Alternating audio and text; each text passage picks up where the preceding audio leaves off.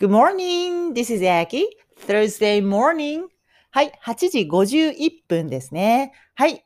えー、今日は今んとこ曇ってるかもしれないんですけど、もう光が後ろにバンバン見えるので、えー、晴れてくると思います。もう布団干しちゃいました。はい。では今日のお話はですね、えー、仕上がりは6割で大量行動っていうお話と、英文法の方は、how to 動詞原形で何々の仕方っていう表現を学び、学びたいと思います。えー、では、お話の方からですね。はい。えー、っと、まあ、何事もですね、今できる、できないことをできるようにしようと思ったときは、もう、一番のプライオリティは大量行動なんですね。大量行動です。たくさんやるってことですね。はい。で、多くの人が大量行動をやらずに考えて立ち止まってます。もっと効率的な方法はないかとか、これは自分に合ってないんじゃないかとか、あの、まだ見えるところまで行ってないのに考える人多いんですね。特に大人になればなるほど。で、もうね、あの、自分が知らない世界のことは、素直に大量行動した方がいいです。じゃないと、山を登れないんですよね。だから景色が変わらないんですね。うん。で、それぞれの仕上がりは6割で大丈夫です。6割で。だけど、大量行動していくと、それが仕上がってくるんですよ、だんだん。だから、A ということをやったとする。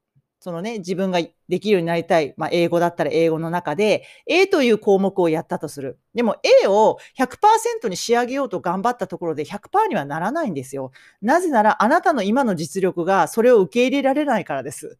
はい。だって、それはそうですよね。それぞれのレベルで、あの、キャパシティが決まってるから、どうせ100にはならないんですよね。だから、6割の仕上がりでいいんだけど、大量行動していくことによって、次の B に行った時に A が分かったり、C に行った時に A がもより深く分かったりするわけですよね。まあ、そんな感じで、とにかく6割型の仕上がりをどんどんやっていくんです。どんどん回していくんです。回転させていくんですね。そうすると結果的に仕上がりが早く強固なものになります。で、あの、途中で立ち止まったり考えたりしてしまうっていう場合は、もうはっきりその回転が遅いんですね。行動量が少ないっていうことです。だから考えちゃうんですよね。で、何事も、まあ、もちろん私もね、あの、わからないこといっぱいありますけど、今の私が思ってるのは、やっぱり、あの、頭で考え出したことって、まあ、所詮って感じ。あの、結局ですね、心が動いてる。もうがむしゃらにやってるみたいな時って、ちょっとあの、フロー状態に入るから、あの、いちいちこれがどうだ、ああだ、私に向いてるだろ、向いてないだろう、あの、分析する暇ないっていうか、なんかそんな感じじゃないと思うんですよね。だからやっぱりがむしゃらなんですよね。がむしゃらがすごい大事です。がむしゃらにやるっていうのが。特に本当に最初の初期段階は特にそうです。だって何も見えないところでやってるので、がむしゃらにやらないと見える位置まで来ないんですよね。もうマンションと一緒ですよ。1階に住んでたら2階の景色は見えないし、2階のけ2階に住んでたら5階の景色は見えないし、5階に住んでたら10階は見えないわけじゃないですか。だから、自分が登っていかないと景色が変わらないんですよね。だから景色が変わらないところでいくら、ね、1階にいるのに5階が見たい、10階が見たいって言っても見えるわけないじゃないですか。それを見えるようにするためには登るしかないんですよね。登るためには大量行動しかないんですよ。だから、もう素直にね、何も考えずにやっぱりね、あの、仕上がりは6割方でいいので、大量行動をね、どんどんじゃんじゃか回していく、がむしゃらにやるってことですね。もうそれに尽きる。絶対変わります、そしたら。と思ってます。はい。もちろんね、その中で気づきを起こしていくことっていうのは大切なんですけど、ただね、どうせ全部気づけないんですよ。どうせ全部気づけない。あの、行動しないと、そのキャパが広がらないんで、わからんなの、どうせ気づけないんですよ、所詮。うん。今、1階の、1階の地点にいる人に、えっ、ー、と、15階の景色はこうなんだよ。10階にはこんなものがあるよ。で、今10階になったらこういうのが必要だから今これを気づいとこうねって言っても、わからないと思います。気づけないです。だってそこに行ったことがない。その景色見たことがないから、うん。わからないんですよ。どうせわからないんです。うん。これはあの、ただの事実としてね。どんな人も。だから、大量行動することによってじわじわ上に上がってくるから、だんだん、あ、この景色の次には、あ、この景色が想像できる。この景色があるだろうな。あ、なるほどねってだんだん分かってくるんで、だから大量に行動することってすごい大切なんですね。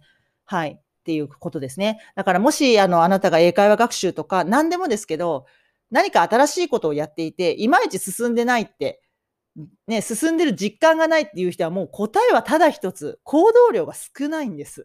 もう少ない。ごちゃごちゃ考えてます、途中で。うん。あの、忙しいからとかも、もうそんなのね、全く理由じゃないので、うん、そんな外部要因じゃないんですよね。うん。あの、それはもう整ればいいだけの話なので、大量行動するためにどうするかっていう、その環境を作ればいいだけの話だから、もうやることはすごいシンプル。大量行動ですね。以上って感じです。はい。そしたら絶対に山は動きます。ということですね。はい。では今日は How to 動詞をやってみましょう。How to 動詞の原型で何々の仕方っていう名詞のパッケージを作れるんですね。こんな例文言ってみます。Do you know how to use?Do you know how to use? あなた知ってる？と how to use 使い方ってことですね。使い方知ってる？っていうことになります。Do you know? you が主語ですね。know が動詞。目的語の部分が how to use なわけです。how to 動詞の原型にすることによって名詞にパッケージ化できるんですね。何々の仕方っていう意味にパッケージ化できるんです。これめちゃくちゃ便利ですよ。動詞をいろいろと変えていけば、いろんな何々のやり方っていうふうに作れるじゃないですか。はい。ではちょっと日本語を言ってみるので英語を作ってみましょうね。はい。駅までの行き方を教えてくれる？駅までの行き方を教えてくれる ?Can you tell me how to get to the station?Can you tell me how to get to the station? はい。can you っていうのはあなたできますか？ということですね。あなたできる、まあ、カジュアルな聞き方です。あなたできる？と教えてくれる？ってことですね。tell me が tell っていうのは動詞で、え情報を伝えるって意味ですね。なので、tell me 私に伝える。私に伝えてくれる？って言ってるわけですね。何をかっていうと、how to get to the station。how to 動詞原型で何なの仕方。はい、ここは get が動詞ですね。get to 場所でどこどこに到着するって意味になるんですね。get っていうのはもうびっくりするぐらい使える動詞で、もうびっくりするぐらいです、本当に。もう get、もう get を愛しましょう。はい。えー、the station は駅ですよね。駅に to 向かって、駅に向かってゲットするから到着するって意味なんですね。駅に到着する仕方を教えてくれますか？つまり駅までの行き方を教えてくれるっていうことになるわけですね。はい。ではもう一ついきます。この機械の使い方をお見せしますね。この機械の使い方をお,、えー、お見せしますね。I'll show you how to use this machine. I'll show you how to use this machine. 私は見せますよって言ってるんですね。この I'll っていうのは I will の短縮です。will をつけるときっていうのは意思表示をしたいときですね。これこれしますねっていう自分の意思意思を言いたいときですね。show っていうのは見せるってことです。だから視覚的に何かを伝えるとき、見せるだからね。お写真見せたり、実際に自分が実演したりとか、見せて示すときですね。I'll show you あなたに見せますねと。How to use this machine この機械の使い方をということですね。use が動詞原型です。えー、あと、マシーンの発音ちょっと注意です。日本語だとマシーン、シーンって言っちゃうんですね。マシーンとかシーンとか。英語の、えー、マシーンは真ん中の CH の部分は SH の発音と同じなので、口をややすぼめて、蒸気機関車の煙みたいな音を、シュッシュッシュッシュッですね。ちっちゃな子供に静かにしてっていう時、シュッって言うじゃないですか。その時の口の形。シュッシュッシュッシュッ SH の口の形はこれなんですね。で、ここは綴りは CH なんですが、SH と同じ発音だから、マシーン、マシーンですね。なので、I'll show you how to use this machine になりますね。はい。さっきの tell と違って、tell は情報として伝えるんですね。show は見せて伝えるんです。ということですね。はい。では最後にもう一回日本語言っておくので言ってみましょうね。駅までの行き方を教えてくれる？Can you tell me how to get to the station? Can you tell me how to get to the station? もう一つ、この機械の使い方をお見せしますね。I'll show you how to use this machine. I'll show you how to use this machine. はい。では今日も楽しんでいきましょう。Have a nice day. Bye.